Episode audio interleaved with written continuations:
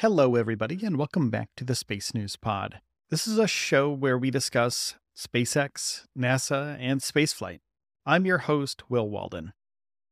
The United Launch Alliance is now targeting early January for the inaugural launch of its Vulcan Centaur rocket.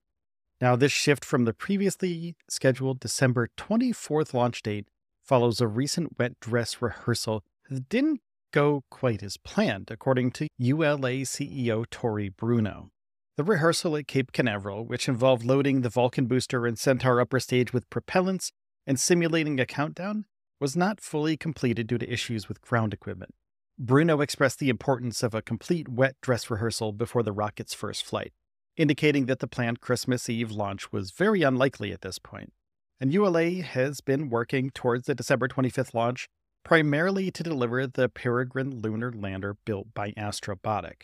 The mission had additional launch windows on December 25th and the 26th, but these were also instantaneous, leaving little room for delay.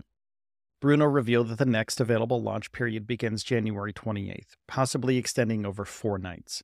This information was shared amidst speculation about a potential delay, given the absence of updates from ULA during and after the wet dress rehearsal. Now, before the rehearsal, ULA had reported no major issues with the Vulcan launch preparations. In a November press call, Bruno mentioned that the team was slightly ahead of schedule, suggesting smooth progress up to that point. Astrobotic, the company behind the Peregrine lunar lander, has acknowledged the risks of launching on a new rocket, and CEO John Thornton, in a recent NASA call, emphasized the balance of risk and reward in undertaking such a mission at a fraction of traditional costs.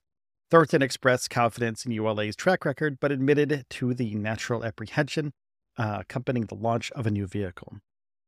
Astrobotic's participation in this inaugural flight marks a significant step in cost effective lunar exploration. And the rescheduling of the Vulcan Centaur launch sets up an interesting scenario at Cape Canaveral, with two lunar lander missions potentially launching within days of each other. Intuitive Machines is preparing for a January 12th launch of its first Nova C lunar lander aboard a SpaceX Falcon 9 rocket. Mm. ULA's Vulcan Centaur stands as a crucial development in space exploration, offering flexible and cost effective solutions for reaching orbit. Its multi manifest capability allows the integration of multiple spacecraft, optimizing mass to orbit.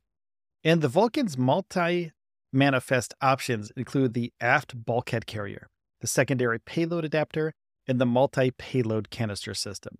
These systems cater to a range of spacecraft from CubeSats to larger satellites, demonstrating the rocket's versatility. Now, Vulcan Centaur's design incorporates up to six Northrop Grumman graphite epoxy motor 63XL solid rocket boosters. That is a mouthful, which is a proven tech with a legacy in ULA's Delta II and Delta IV rockets. These boosters provide significant thrust and reliability to the launch system. Um, so let me do a little side note here. If you've been following along with spaceflight for a while, you know about Falcon 9. You know about Starship as well. So those are the big two right now. Falcon 9 launches frequently, and SpaceX's Starship is a experimental rocket at this point. Now, ULA is choosing a booster, a solid rocket booster because it's reliable. They know it will work. Without a doubt, they don't have to test it. They know that these things work, and that's why they're using them on this new rocket on the Centaur. Now, they have significant thrust, of course, but the reliability is the most important part. They don't want these things failing during spaceflight. And the rocket's upper stage is powered by two RL 10C engines, known for their reliability and their precision. Those are also well tested. These engines, which are fueled by liquid hydrogen, have a strong track record of success in space missions, adding to the Vulcan's robust profile. Now, ULA's commitment to a full and thorough wet dress rehearsal, despite the setback, reflects their emphasis on safety and reliability. They don't want anything happening to these payloads because that could set some of these companies back years. And also, the process of uh, the Artemis program for these lunar landers could set those back years as well you know, this is the debut flight of this rocket. So they have to do their due diligence, and it's key in the high stakes environment of space launches like this. The delay, while impacting the schedule, provides additional time for ULA to ensure all systems are fully operational and for Astrobotic to prepare Peregrine for its lunar mission.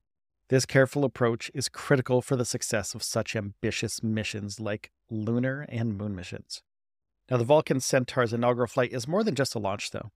This rocket has advanced capabilities and flexible launch options, and Vulcan is poised to be a major player in the future of space travel, getting things to orbit and getting things to the moon. Now, in the upcoming launch, which is now slated for early January, which isn't too bad, it'll be closely watched by us, and we will bring you as much information about this as possible in the coming days and weeks right here on the show.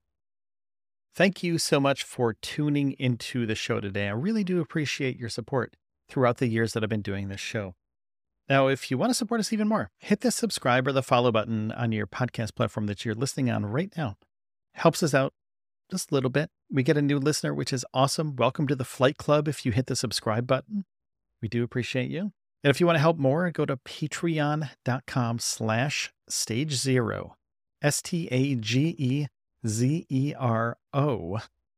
And you can help us out over there and support our show.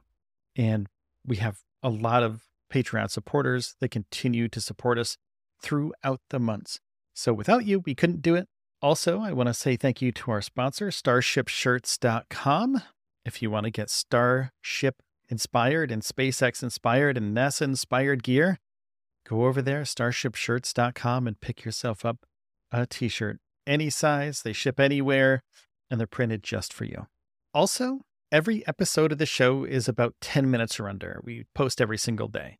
So make sure to hit the subscribe button so you get all the latest news from NASA, SpaceX, and other spaceflight companies. Please take care of yourselves and each other, and I will see you tomorrow.